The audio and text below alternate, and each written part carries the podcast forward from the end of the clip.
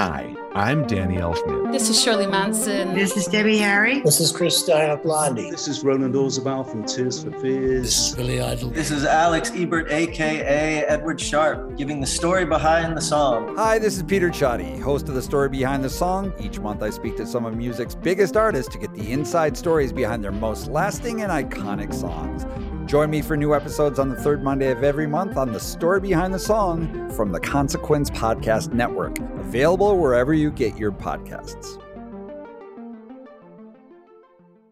Hey pod people, Engineer Adam here, jumping in for a quick second to let you know about the brand new all in one platform for all of you creative podcasters out there. Anchor makes it easier than ever to make a podcast. It's free to use and has all the creation tools you need to record and edit your podcast right from your phone or computer. Plus, Anchor will get your podcast set up on Apple, Spotify, Stitcher, wherever podcasts are found. Even better, Anchor helps you connect with sponsors, even if you're just starting out.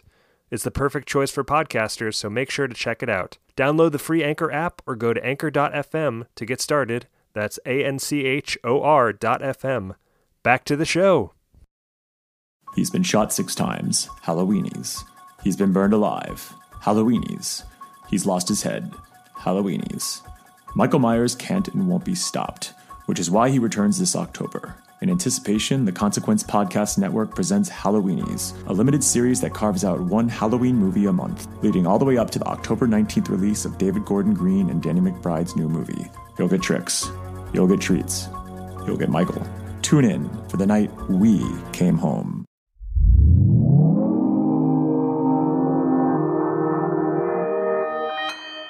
Consequence Podcast Network. Welcome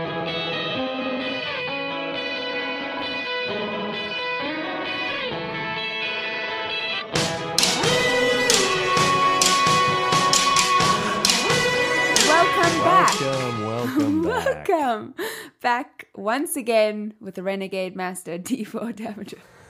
is that not no? Is that not the podcast? No, that's extremely hip. That is extremely hip. Welcome to this week's episode of This Must Be the Gig, a little podcast we've cooked up over here at Consequence of Sound. I'm so excited for this week's episode. In the studio with me today is producer Adam. You are the laurel to my Yanny. Yanny. Is that how it's said? Yanny. Yeah, you're doing it. I'm do- You're doing it. You're doing it. Go, kid. I've always thought of myself as the laurel to your Hardy, so it all Oh, works out. Chopin. I'm so excited to say that this week's episode is presented by the incredible Vivid Seats. I've been scoping out Vivid Seats to get a Drake ticket for myself, so I mean, I'll use that discount code. God's plan. God's plan. You got to get a Drake ticket. And I think if you act quickly, you might be able to use that code to get a ticket to Boston Calling. Ooh. Maybe. So, this week's episode is all about Boston Calling, an amazing festival that actually starts in a few days. It's on Friday. The 25th. Nice. It's very soon. And the whole thing actually began in May of 2013. So that took place twice a year through to 2015. And then in 2016, it just happened once a year. And then it moved most recently in the last year or two to Harvard Athletic Complex. So essentially, they've gone from six acres to 16, which is a massive jump, right? It's a huge jump. I think change for anybody is a tricky mother bugger, and you really have to navigate it correctly, right? But with that expansion, with great space comes great responsibility. they continue to expand their music offering now as well, and they've included other things. So now they've gone from a small space to a big space. That's the one expansion. And now they're bringing even more artists. That's the next one. And the third thing, because I love to quantify stuff, the third thing is that they've created this amazing arena, which you'll hear more about during this episode. So they've got Love It or Leave It, they have Pod Save America, they have the Natalie Portman, Academy Award winning actress, producer, director, And rapper. and rapper. What you want now, Lee? So naturally, because we're a curious bunch, we got the inimitable Aaron Dessner of The National. He has been the co curator of Boston Calling's lineup since the festival began. He founded and curates other music festivals like Eaux Claires, and also there's an amazing one in Copenhagen called Haven. We use the word multidisciplinary and multidimensional a lot, but that is because there are layers to us humans, and now festivals are catching on to that. And our other guest today is Brian Appel, the co founder of Boston Calling. And I think it's important to shine a light on what a festival does behind the scenes, you know, to ensure that the only things that you're complaining about are totally mundane, like queues and toilets and toilet queues. You know, the big things, he has those covered. So I think that that's really amazing. And I love that I. I chose to chat to them now. You know, there's no better time to speak to someone where they're at the height of their stress. Just they're counting the minutes down They're until that counting festival the starts. minutes down. If you're going to Boston Calling, let us know. Who are you most excited to see? Pick your baby. Pick your poison. Noname. That's my poison. Oh, Noname. I'm so excited for that. And St. Vincent and Pussy Riot and Maggie Run and Perfume Gene. There's over 54 performances and it's all headlined by Eminem, The Killers, and Jack White. It's got it all, baby. It's got it all, baby. So, so this is our chat with Aaron and Brian. Enjoy.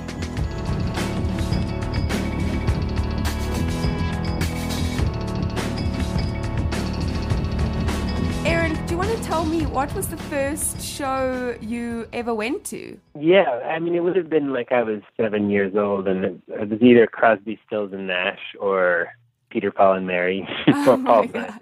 My mom and dad would take us to see like these these sort of classic '60s and '70s artists in Cincinnati, Ohio. Um, usually at this outdoor amphitheater called Riverbend. I remember we went to an Allman Brothers concert when we were probably I don't know, barely ten or eleven years old. But it was one of that was a moment where we were like, oh my god, we want to learn how to play guitar.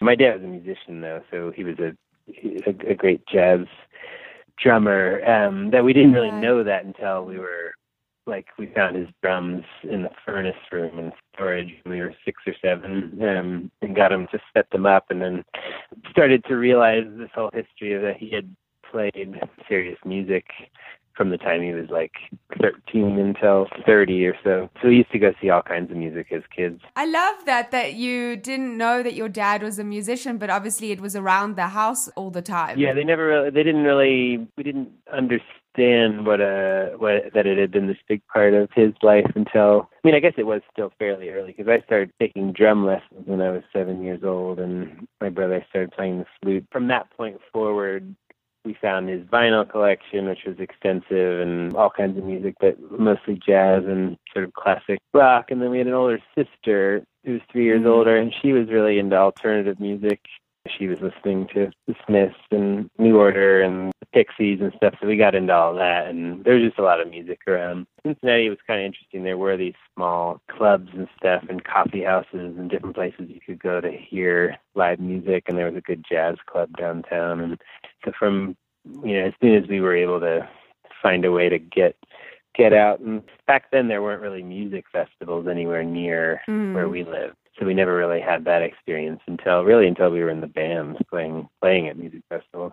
Oh wow! So you didn't actively like go and travel around and go to festivals. I should clarify that. I mean, we went to see the Lilith Fair festival, Ah wow! the Horde festival, which was like a sort of a jam festival, and we would have seen a lot of outdoor concerts and stuff. But there weren't there weren't so many Mm. outdoor music festivals in the states. There were these classic amphitheaters where like the Grateful Dead would play and the Allman Brothers and stuff like that. So we would go see see those shows. But yeah, it was really when the when the National started touring.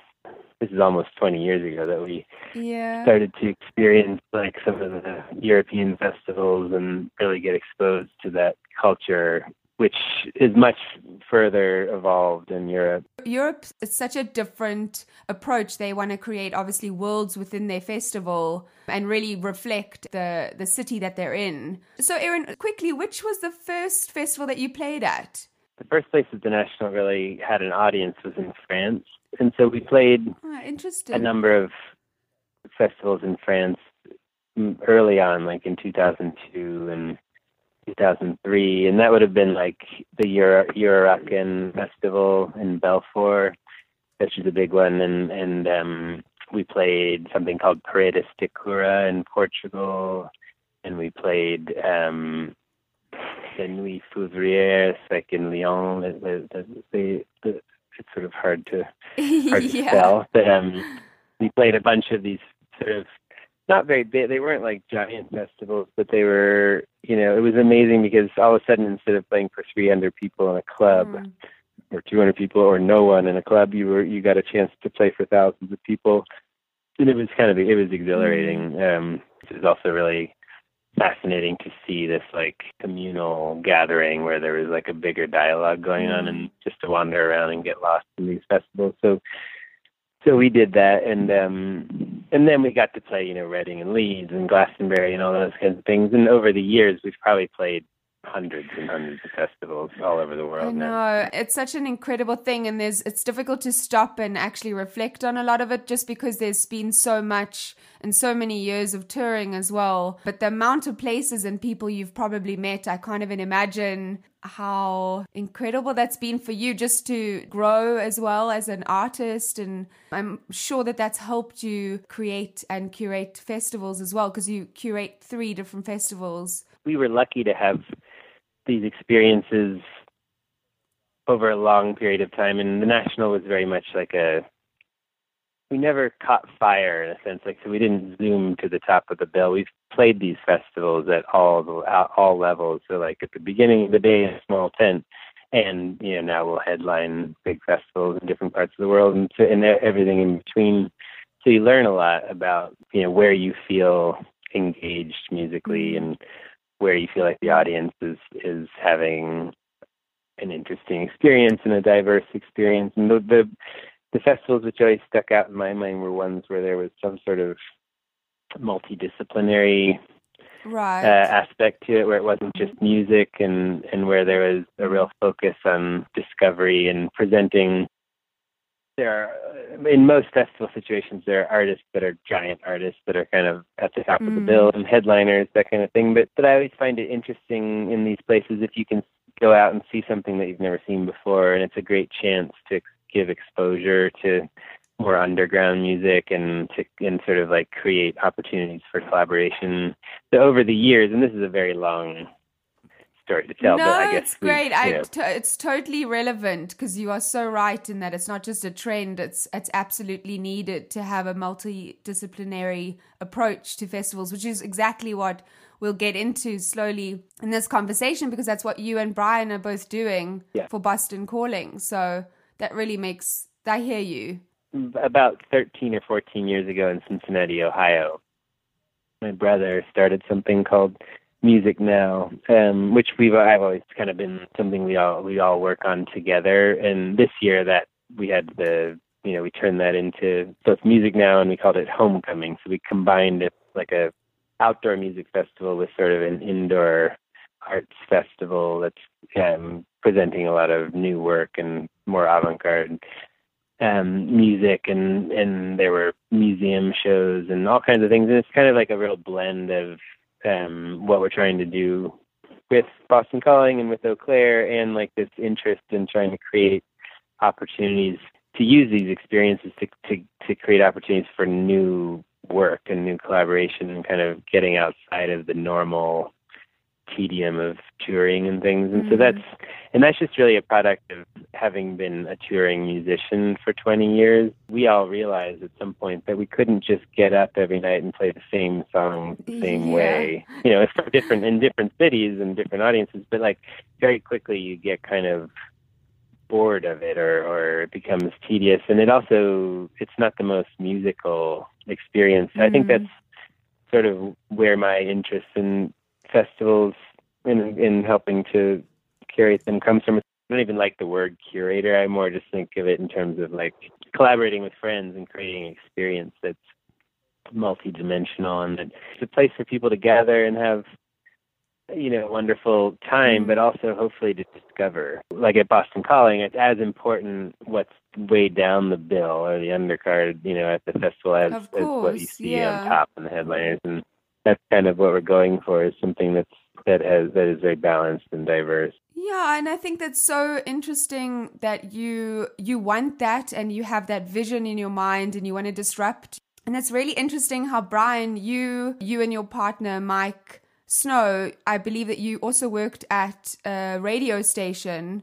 So you also come from a background where music was part of your life as well. But did you have that same affinity towards filling that gap and really wanting something that was multidimensional? Well, for Mike and myself, um, we come from much more of an operational background in the sense that the, the, the media company that we worked at, the radio station and the newspaper, we were really heavily involved in the logistics of events and the city relationships and the public safety side of it. So when the opportunity came about a couple of years ago to put something like Boston Calling together, yeah. our interests were very much in the operational side because there's obviously lots of things that have to come together to make something like this happen. yeah. And then we relied on friends like Aaron and some of the other people that get on the phone call to talk about, you know, how the the bill should look and sound and feel to to really try to put that piece together because it wasn't our um, area of expertise when we started this thing, and, and nor is it today. Our, our production company really focuses on making sure that you know the event runs you know perfectly well, and then you know Aaron comes in and brings you know his flavor and his point of view along with the rest of the people in that group to really make sure that the bill um, is superior in every yeah. way. So that that's kind of how we got started on it, and it's been amazing to watch what Aaron brings to the table from a booking perspective. And also, I think he would agree when we were fortunate enough to move out of our previous home uh, over to our new home at Harvard. One of the best things, aside from like just more square footage and more stages, was the opportunity to use the indoor arena at Harvard mm-hmm. and be able to program multidisciplinary work in there, which is obviously something we weren't able to do before. And that just opens up a whole new world of creativity when you have indoor Absolutely. Aaron, do you remember Brian's chat in initials? I don't want to call it like a sales pitch because I doubt you did that, Brian, but do you do you both remember that first conversation when you were chatting about collaborating and working together on this? Yeah, I mean, it was actually in the midst of recording Trouble Will Find Me. It was in 2012. We have like re- really close friends. Actually, Brian's cousin is one of my close friends. Oh wow! And there was sort of a couple, of com- a bunch of conversations about this opportunity because Brian and Mike had the opportunity to do something in Boston, and we all knew each other, and it was just sort of we just started talking in a very you know, like friends talking about an yeah. idea. But to build something from the ground up is daunting, and there's a lot of moving parts to it, as far as both operationally and in terms of the programming. Like, how do you how do you how do you do this? bands yeah. and and like how do you actually get convince people to to do it, and like what are the economics of that, and what are the practicalities? And at that point, the National had been playing in Boston since 2001, and and even before that in college, I used to play shows up in Boston all the time because I went to school in New York and my brother went to school in New Haven and we had a college band with the drummer of the National. We used to travel up and down. Um, and we had played a radio show that Brian had organized and, and it was just, it made sense like, cause also when you think about putting out a new record as a Mm. band, you're always thinking about like, well, how could we do something in these cities where we love to go that is new and different. And so, in particular, when it when it, when Boston Calling started in City Hall Plaza, what I really loved was that there you could only have two stages actually, so there was no overlap for the bands, which make makes it great for the smaller bands because they get to play for the same number of people as you know whoever's closing the night. At least you know hopefully almost the same number, and and that is a great you know opportunity. It's always been something that again, as a, as someone who's played tons and tons of these events, it's it's nice when you're not competing against other things. And um, obviously, that's changed a little bit now that we've moved to to Harvard athletic athletic campus. But I think it, in a good way because it gives us other opportunities. There's obviously a distinct difference between what you both do, but both are obviously necessary. And it's great that you bring to the table things that you are obviously both passionate about. But then, how did you develop the festival's kind of style and aesthetic in the beginning? What we saw, Lior, in in this market in Boston was that this type of programming, entertainment event didn't exist. We thought that there was a city here that would embrace if it was done properly, and especially if it was done by people, you know, who took care to to curate it and present it in such a way that was kind of in line with the atmosphere of Boston and New England as a mm-hmm. whole. I, I I can't say for sure. My my feeling is that if it was like a franchise type festival with people that were, you know, living elsewhere and then just came in for a week and tried to put it together and then left, that it would miss a lot of like the um the aesthetic Right, and yeah. the you know the energy of the city. So I think us being here and being local to Boston is is kind of why the city embraced it in some Mhm. ways. And then of course Aaron, you know, and the team's curation was careful in that we knew that we were in a New England market and we, we looked at what types of artists do really well up here and we looked at our site and we said what, what what makes sense to bring in. So I don't think it was an accident that the the aesthetic and like the look and feel of the festival sort of matches in in a lot of ways uh, what a lot of New Englanders and, and Bostonians, you know, feel and how they like to take in their music and their entertainment. Absolutely. I think that that's so interesting to say as well because I think that's really important to have an identity and not isolate people who are coming to your festival. And also, I suppose it's twofold, right? You want all the locals to come and then you also want foreigners to to come and experience that as well. Oh, Well, I think you, at least from my point of view, and Aaron, maybe you think differently, but you know, I I've always thought if we're not serving like the people that live in this area first and foremost, then it becomes a really challenging business model if you think that you're going to be able to just draw people from all over the world and that's how you're going to develop your audience and your consistency. So I thought it was important to be creating something that resonated with Boston and New England and then do our thing. And, you know, if people from other parts of the country and other parts of the world come, that's wonderful and we welcome everybody, obviously. But if it wasn't true to the region, mm-hmm. I think we would have had a very different experience the first couple of years trying to be all things to everybody in the world. How is it typically Bostony, if if I can put it that way? How how do you feel it best reflects the area that it's in? Well, that's a great question. And I think it comes through in a bunch of ways. One is I think that the design aesthetic kind of resonates with some of the design looks of the city. Um, you know, we name our stages by colors of the train lines that run through the city. We're not overly flashy. We don't brag or, or have any type of um, attitude about what we do. We just work hard every day and build something from the ground up. And I think that that's sort of the the way that a lot of you know Bostonians and New Englanders carry themselves. The food is all local, the beer is local, you know, the vendors are local. Like it just has a real Boston vibe to it when you're there. I think that it's obviously very important to do your research and make sure you're including everybody around. But then that also brings to the fact that it's difficult to bring as many artists as you're wanting because of gosh, I we can go on a rant about how much is involved in probably curating a lineup, but it isn't just a pick and choose and you get whoever you want. Aaron, I'm sure this is your this is your specialty. Um, but Brian, are you involved at all in the curation? So I, I, I sit in on the calls Okay. and because well, first and foremost, because I find it the most interesting part of the job actually, because Mhm. I, I just find it fascinating. But my role, the way I see it, is not to bring like my personal musical taste or, or my curation ideas to the table. There's obviously people that are far more qualified than myself to do that. So really, when you know the offer gets made and an artist confirms, it's it's really my job to work with our booker to make sure that we've you know done the contract properly and that we've advanced properly and the artist needs are met and requests are taken care of and their production is in line. And, and Aaron, I can't even, yeah, I imagine how difficult that is as well, especially something that you want to be multi-dimensional, inherently Bostony. Also, I think that in the past, a lot of creative forces, you'll be called into question if you're lacking in diversity or not appealing to everybody.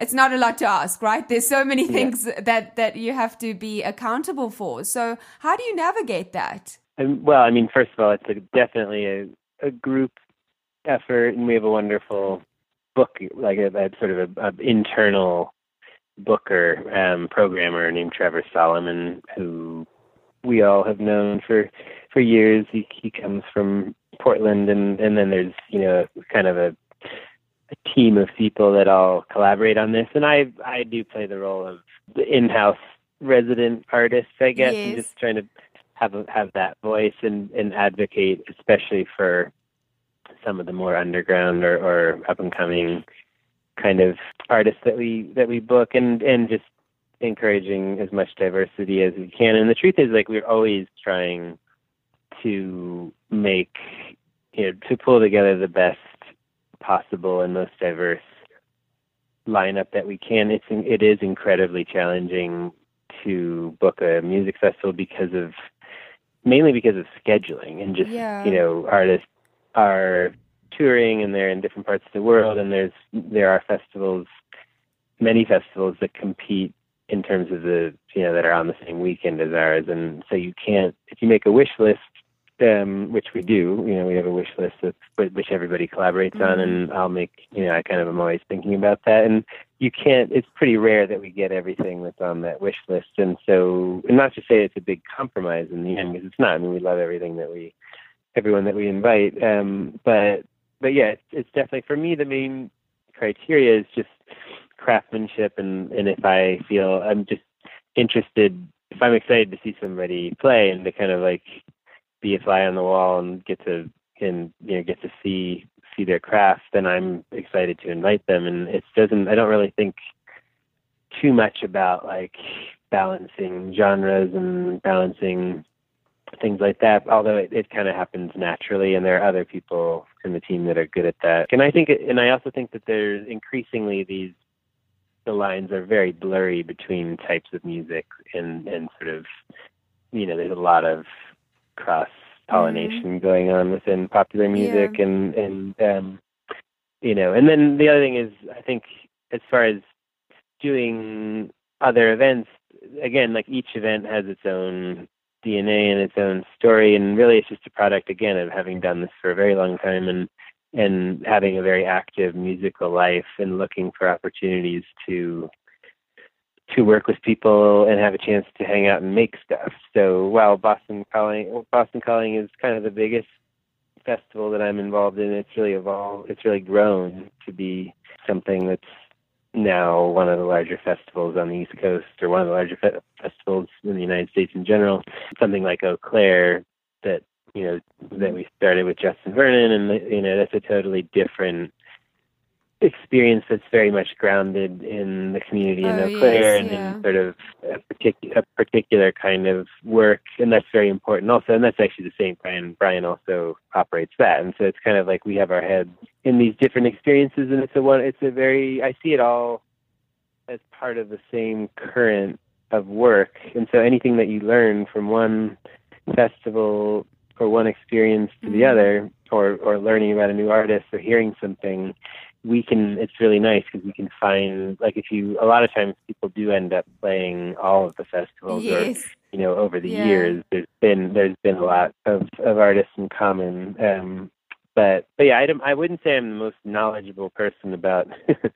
music and what's coming up but obviously i'm exposed to a lot Yeah. you know through, through, through touring and through helping make other people's records and just having a lot like so many of my friends are musicians or in music just naturally because of having had this life for the last two decades. So Absolutely. you hear about it a lot you know and and and we all talk about it. And um but yeah it's a it's definitely it's a lot of fun. We have these calls and we just people make suggestions and there's a lot of back and forth and communication and um and it can be like i said it can be frustrating sometimes. You're sort of like there's a conundrum that needs to be solved. But it's nice. I mean i i do enjoy this process also just to get outside of the particular vortex of like being a creative person and when you're making something or when you're i have when i'm in a recording studio i'm actually sitting in my recording studio right now.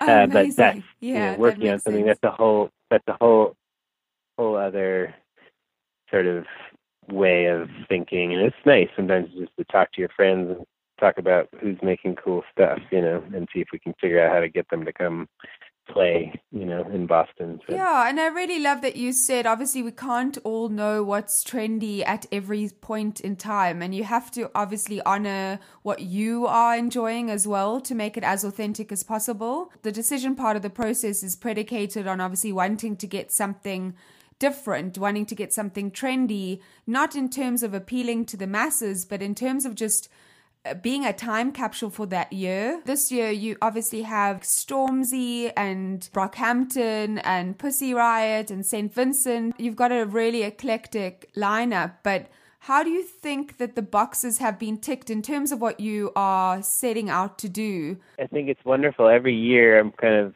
amazed that we pulled it off, you know, and you look at it and you're like, wow, I can't believe I was just thinking about on Friday, probably my two favorite current artist. This is the Kit from oh yeah England. Well, they actually live, in Paris, and then Big Thief, which I think is one amazing. Of the, my yeah.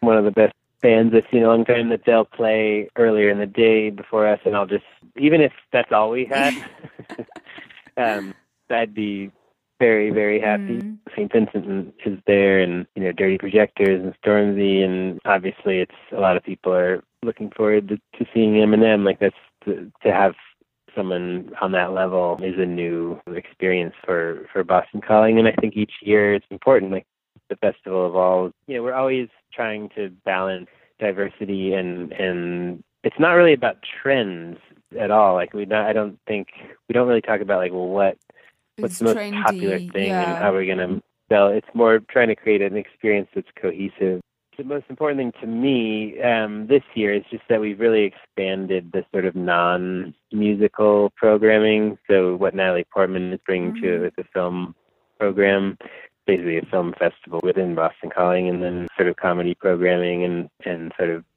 socio-political comedy. You know, Pod Save America, yeah. that kind of dialogue, and just combining. I think having those experiences in a more intimate indoor space in the context of this what will be you know it's a large music festival. Now i think it's it's a really good mixture. oh totally.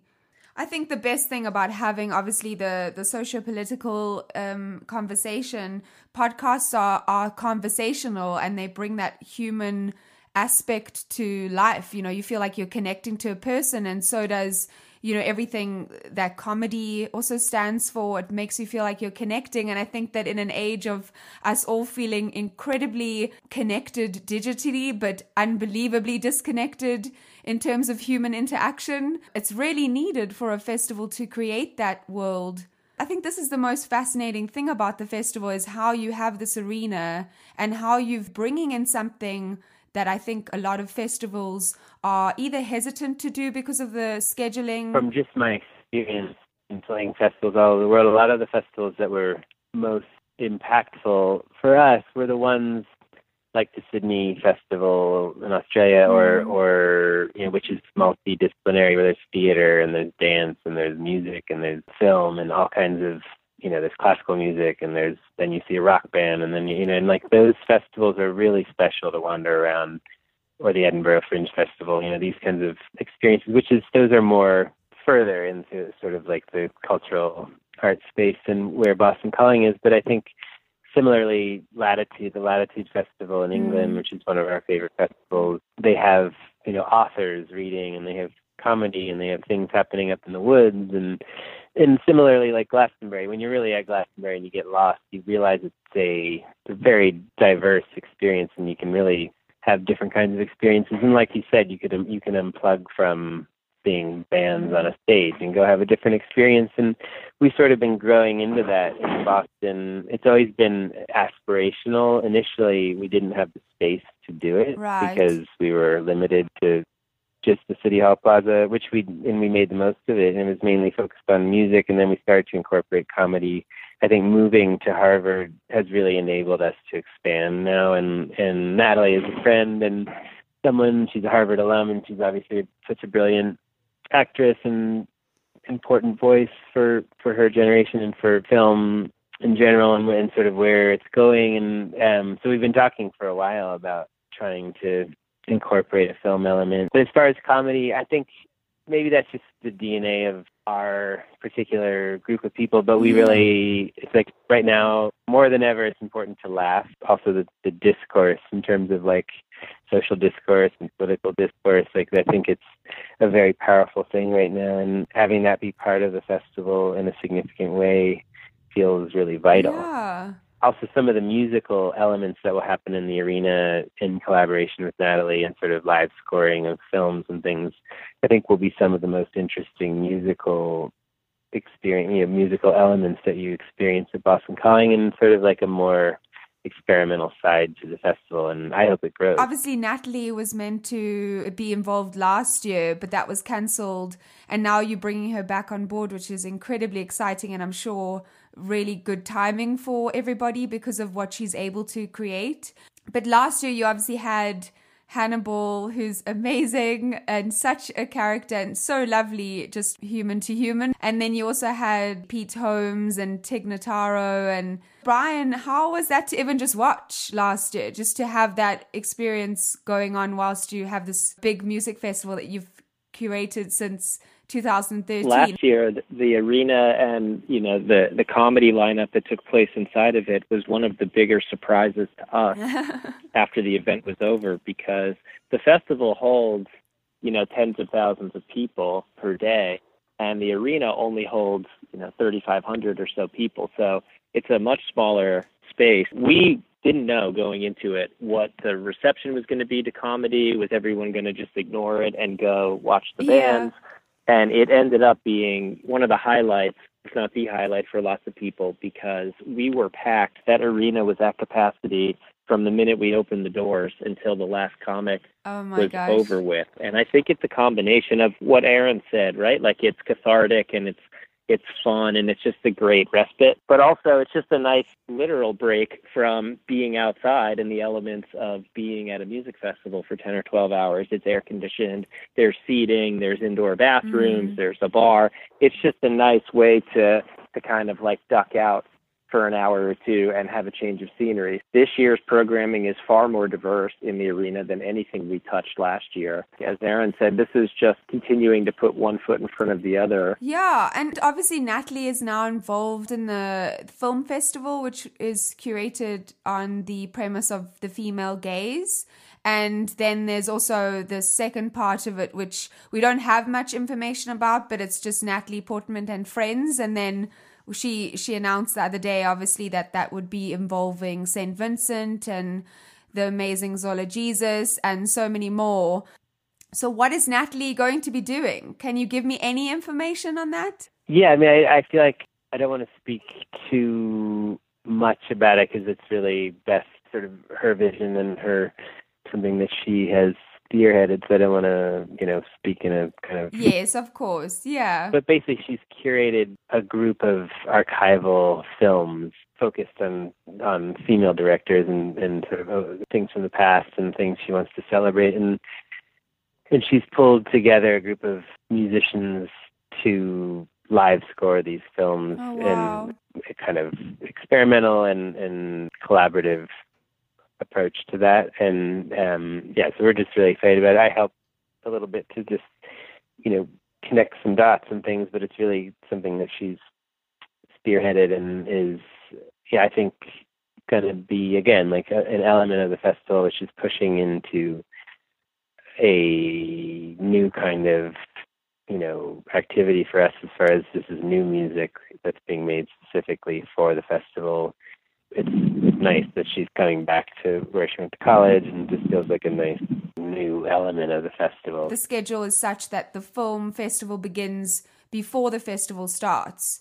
So, so when when would that happen? the live scoring elements are happening on site Okay. in the arena at Boston Calling, and then the the films being shown at the Brattle. That's sort of a a curated lineup of Mm. more traditional film festival that's happening there of stuff that she's selected as Yeah, well. and how amazing to bring live scoring. Wow. A lot of people haven't had the chance to experience that.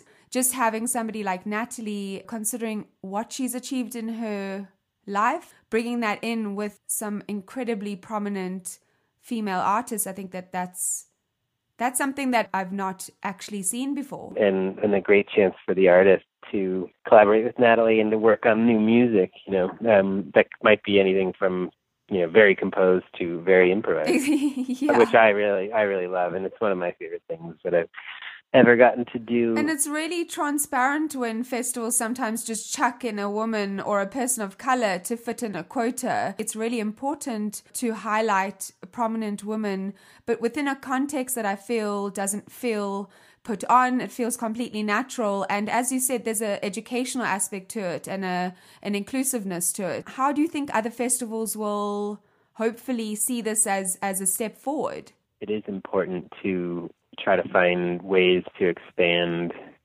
what we're doing and to be more inclusive and to you know give other people a chance to influence process and to, to develop things. And Natalie's been an important part of that this year and um and I hope that Boston Calling will continue to evolve in, in new ways and and um I think we've done a great job in, in the time since we started, and everyone can always do better. To me, basically, a music festival is all about giving artists time and space mm. to have a new experience, and so I think more than ever, I, I'm kind of interested in trying to figure out ways where new and special performances and new and special work is created for the experience specifically, and that's something that we're really doing a lot of at Eaux Claires, where it's kind of moving much more towards a residency mm. almost, um, where it's more about like gathering for a week and, and creating new experiences. And, and with Boston Calling this year,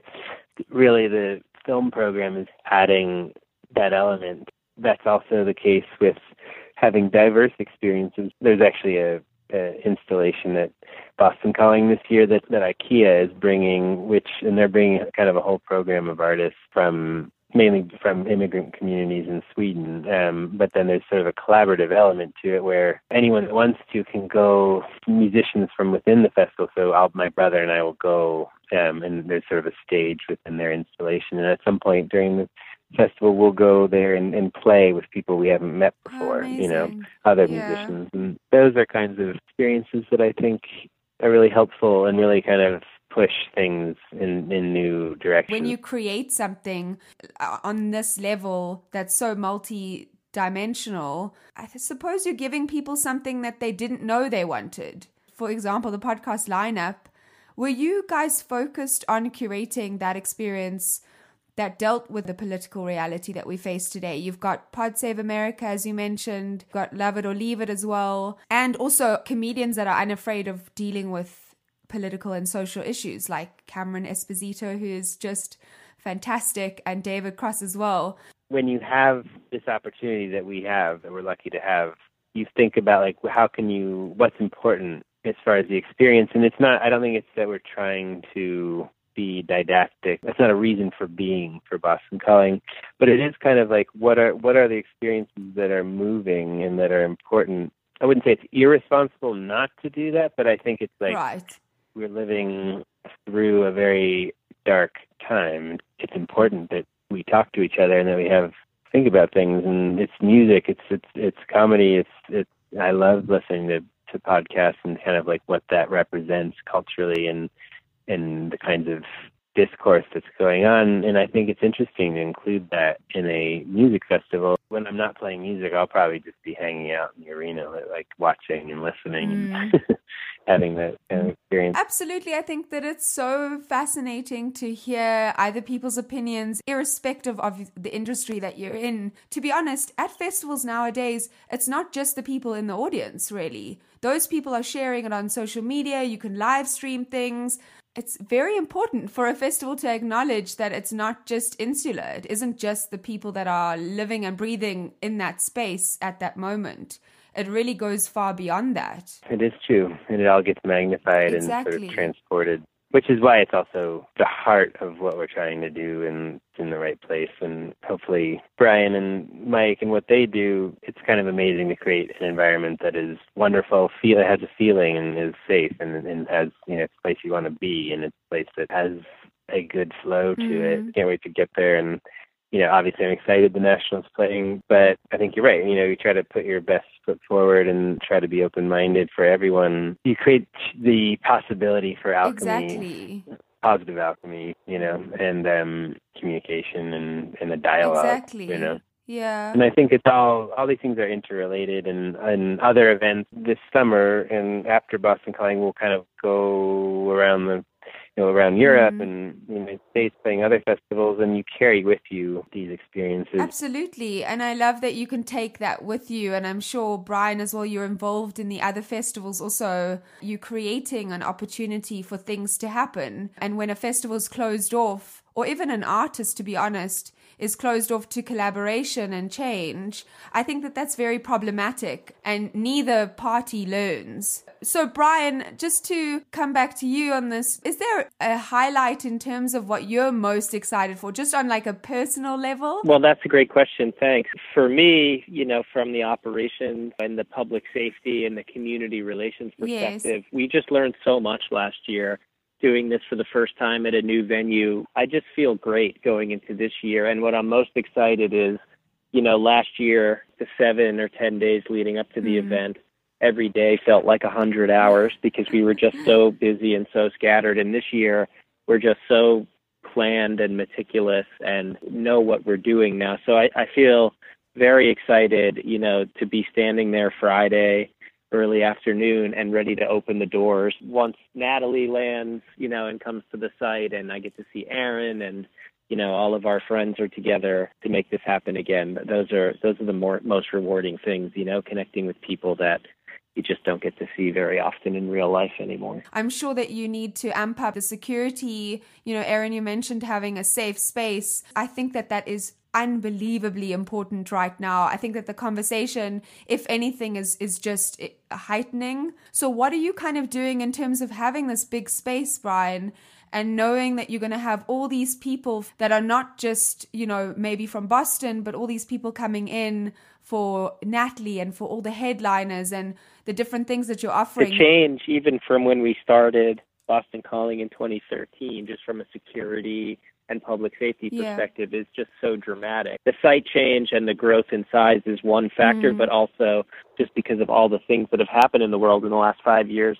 Some of the stuff that, that I do and that I collaborate with my team on is coordinating a security team with a new security director this year who is just so seasoned and experienced that can manage a 200 plus person security team, Mhm. everything from the perimeter to the stages to the artist dressing rooms and you know to, to some of the artists that travel with their own security detail it's five police departments that are involved in the security of boston calling including special operations units so there's many many months and many hours spent from a security and public safety perspective boston ems boston fire department um, many community meetings about how this will impact the neighbors and the residents and, and what they can expect uh, and what type of security is on the ground. It's never perfect, Of right? Like there's always the chance that something could happen, but the best you can do is be prepared and think through all of those types of incidents and have a plan and have a command center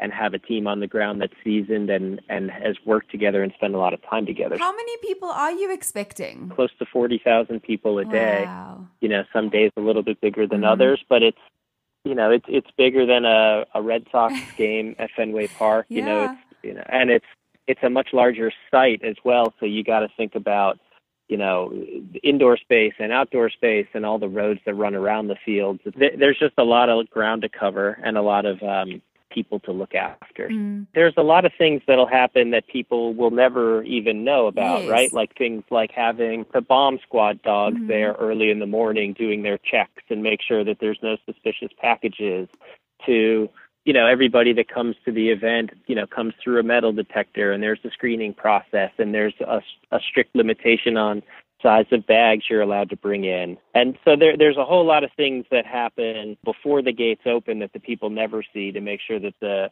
the ground is safe. We certainly don't want to, nor do the police want to make it feel like a police state. Of it's uh, course. they take a you know a reserved approach to it, but you just can't ignore the fact that when you're hosting 40,000 people, you just have to have some security measures in place. People don't even know what goes on behind the scenes. I really appreciate you diving into it. And lastly, I just wanted to know has anything very strange happened at Boston Calling in your experience, or even the other festivals that you have? Like, what is the weirdest, whether that's a positive or a negative, that's happened at a festival that either of you have been to? We've had like a lot of strange weather. Yeah.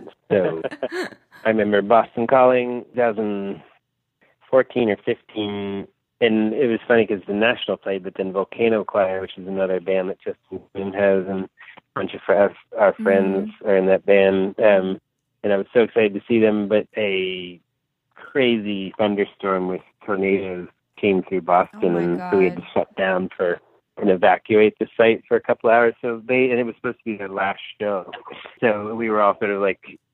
it was it was sad, but